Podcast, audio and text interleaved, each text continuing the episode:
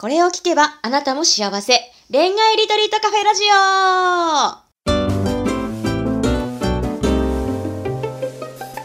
オ。こんばんは。ラジオパーソナリティのペクです。この番組は毎回アラサー女子の様々な恋のお悩みを一瞬で解決する魔法のラジオです。それでは、オールアバウト恋愛ガイドの久野浩二さん、ボイジャータロットセラピストのマリさん、本日もよろしくお願いします。はい、よろしくお願いします。お願いします。はい、今日のテーマはですね、結婚生活にお金はどれだけ必要、女子はここを見てるみたいなところがちょっと聞きたいなっていうふうに思いましたが、久野さんどうでしょうか。はいはい。ね、多分結婚と絶対こう切り離せないのは、特に女性から見たときは、男性の年収なんじゃないですかっていうね、ところがあるんですけど、そうですよね。なんかこの辺はかなりみんな結構気にするポイントというか、よく婚活っていうか結婚で言うとね、言われてるのが、まあ、これすごいちょっとシビアだけど、女性はルックス、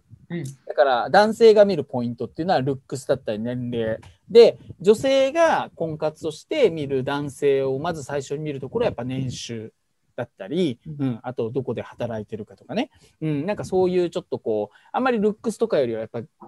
現実的なところみたいなね、ところをやっぱ結婚というところではね、なんか求められていくというような感じもありますけれども、まあ、とてもシビアな部分で見てるかなと思うんですけど、マリさんどうですか、その例えば男性を見る部分としてのその相手の年収とかって結構気にします？いや、私は年収、実は3番目とか、なんか低め。なんて言ったらいいのかな。例えば月20万の人だったら、年収大体240じゃないですか。単純計算で。で、240で、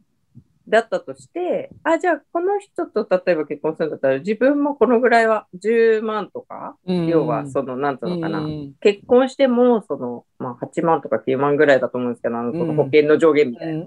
そんぐらいはやって、一緒にやらないといけない相手だな、ぐらいなんですよ。なんかデータの1個みたいな感じで、一番なところはやっぱ人間性というか、人間性もその、ただこうジャッジする価値観とかでもなく、なんていうのかな、一緒にいる時の空気感もそうですし、会話もそうだし、全部が合うとかではなくて、あ、そういう考え方するんだっていうところを見るとか。あとはなんか店員さんに凄んだりする人がいるじゃないですか。ああいうのはもう合ってないし、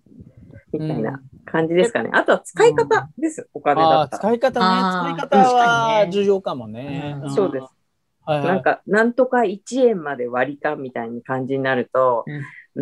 多分一緒に生活難しいわって。無理だよ。現実問題、そういう人って多分普通では難しいんじゃない？それがお互い、なんかゲームみたいに好きなカップルはそれで成立すると思うけど、そうで、片方がそういう価値観じゃなかったら、それは成立しないよね、どう考えてもね。どっちかっていうと、例えば3000円ぐらい2人で食べました。あ、じゃあ1000円でいいよとか、言えちゃう人の方が、多分こう、最終的にざっくり、こう信頼できるところがあるんじゃないかなって気がしたりするんですけど。なんかなんか婚活でね、結構、まあ僕もその結婚相談所とかやってて思うのは、やっぱりすごい年収ってシビアに女性の人って見るんですよね。多くの人は。特にバツイチの人じゃなくて、やっぱりそのこれから結婚していく人っていうのは、でもその人たちって意外と年収が低い女性ほど高い人をなんか望む傾向があるんですよね。だからなんか簡単に言うとなんかこうちょっとなんていうのかな、依存したいというか、なんか結婚をリセットする。だからもう人生もう自分のね、働いてさっき言ったみたいに、じゃあ例えば女性も300万円ぐらいはするじゃないですか、年収が。でそうするとなんか結婚してちょっと年収の高い男性に乗っかっても全部自分も仕事辞めてリセットみたいな。なんかちょっとそこを求めてる人はなかなか結婚できない傾向としてはありますよね。だってなんか今こんな、まあ、今コロナだけど、コロナになる前から私男性が正直専業主婦として奥さんをこう養っていくっていう、もう時代じゃ何年も前からないなって思ってて、で別にその奥さんに働いてくれとかではなくて、男性も家事とかもやってほしいけどって言って、例えばパートになるとかそういう感じでもいいと思うんですけど、なんか男性にこれもあれもっていうのがもう難しい時代、うん、昔と全然なんか収入違いますよね。だってもね、全然難しいと思う。これから特に。そう。だから一緒にやっていくっていう、一緒に生きていくじゃないけど、その感覚が本当ないと、あと男性がなんかいつまでも元気だと思ってるのかなって思う時がちょっとあって、私リアルに首から下全部隣にいる人が動かなくなったら自分どうするだろうっていうところを結構考える。だからおむつまで取り替えられるって思ったら結婚するしかないけど、でもそれは僕もね、結婚すると考えた。なんか障害持っちゃった時にそれでもやっぱり面倒を、見たいと思える人かどうか、だからそれってやっぱりあれじゃない、相手の人間性だったり、やっぱりそういう愛情的なものがなければ無理じゃない？いくらその年収が高かったとしても、もうそれこそそれになっちゃったね、それで終わりだからみたいな形もあるから、そう、あとはね、さっきのあの女性の逆で、年収がほら今結構、特にアラフォー以上の人だと年収がまあまあそれなりに高い人って多いのね。ずっと正社員で頑張って、まあ、あるちょっと役職みたいなのがついてて、だから600万とか年収稼いでますっていう女性も、そういう人たちもね、結構ね、すごく偏見が多いかな。なんか男の人の年収に対して。要は自分よりやっぱ稼いでないと、なんかダメみたいな感じがあって、でそうすると自分より稼いでる年収700万とかじゃ800万ある人って、あなたを選ばないわけですよね。要はこう言っちゃあれなんだけど、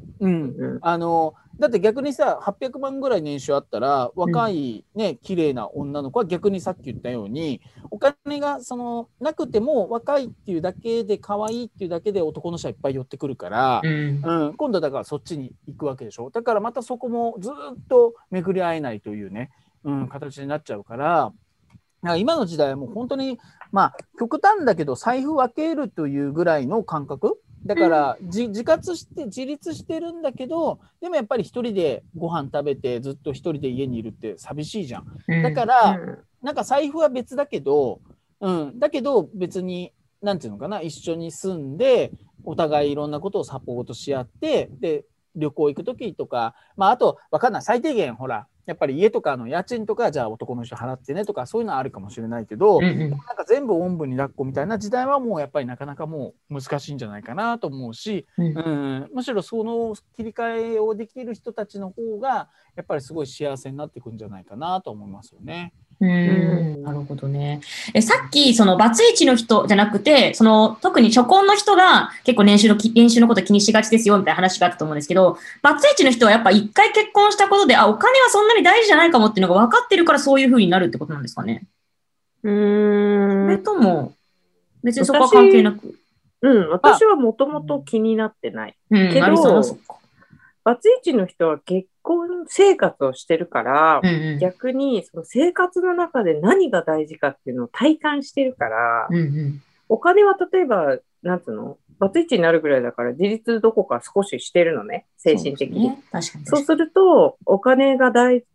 たら別に例えば今の私だったとしたら、じゃあ一人になるってなっても絶対働けるような状態で生きてるはずなの。どこでもいいからとにかく働いて自分一人は食べなくちゃみたいな感じとかやれるんだけど、でも多分なんて言うんだろう、そうするとやっぱりお金よりも一緒にいる空間とか生活、一緒に暮らすとか生きるみたいなところで探すから、多分年収が余計下がってくんじゃないかなって気がするんですよね。でも初婚の人って生活したことがないから、想像がつかない分、見るところが、就職してる企業とか、やっぱそういうお金とかで、あと趣味、とか多分このぐらいしか見るところがないっていうだけで、あと見たことある。なんか今ってほら日本って結構シングルマザーの貧困とか問題でしょ、すごい。でも多分それ、まあ、そこはちょっとまた人によっては特殊と思うかもしれないけど、でも普通で考えたら例えばさっき言ったみたいに家賃とか例えば払ってくれるぐらいの男性、例えば月、ね、6、7万ぐらいは家賃自分で払えますよって、決して裕福じゃないかもしれないけど、うん、だけどそれだけでも今のシングルマザーで自分で本当に頑張ってやってる人たちってすごい大きい金額だと思うんだよね。あとすごく幸せっていうか、だからなんかだけどなんかそのね、あとはそこにプラス2人でこうちょっとこう乗っけていけば、変な話別にそんなお金とやっぱ幸せってそうなんていうのかな、比例するもんではないからさ、もちろんあればあるに越したことはないけど、でもあるからってみんなが幸せかどうかって言ったらまたそこも違うから、だからやっぱりさっき言った初婚の人とかはね、なんかさっき、言ったちょっとリセット感がちょっと強いかもしれないね。だからなんかこう結婚でほら仕事すごい満足なで楽しくやってる人は、まあ多分思わないかもしれないけど、やっぱりいやいややってる人たちもいっぱいいるじゃん。で結婚することで全部そこをなんかフィニッシュしたいみたいな、こんなのもうこの先10年もできないよいっぱいいるから、で結婚したらもう働かなくてもいいみたいな形の中でこうやろうとしてる人たちは、逆にそれがすごくあだになって結婚できなくなっちゃうっていうケースはすごいあるなとは見てて思うんですよね。結婚してもリセットできません。できませんよ。なんか結局自分がどうやって生きてるかなんで、で通過点の中にパートナーができたっていうだけのことであって、やっぱり自分ありきだと思いますね。そうね、そうそうそうそう。誰かの人生にね別に乗っかってく人生じゃないから、乗っかってないんですよね、結婚しても。個々だし、やっぱ逆にリスペクトする相手ができてくるというか、相手をリスペクトして生きていかないと結婚生活うまくいかないと思うので、だからリセットはないです。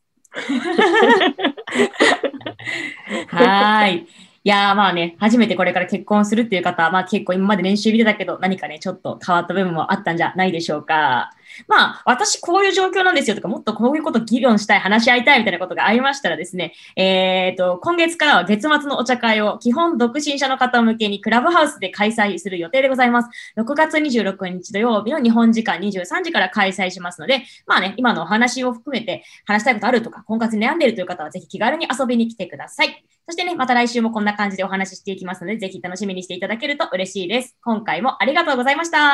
はい、ありがとうございました。ありがとうございました。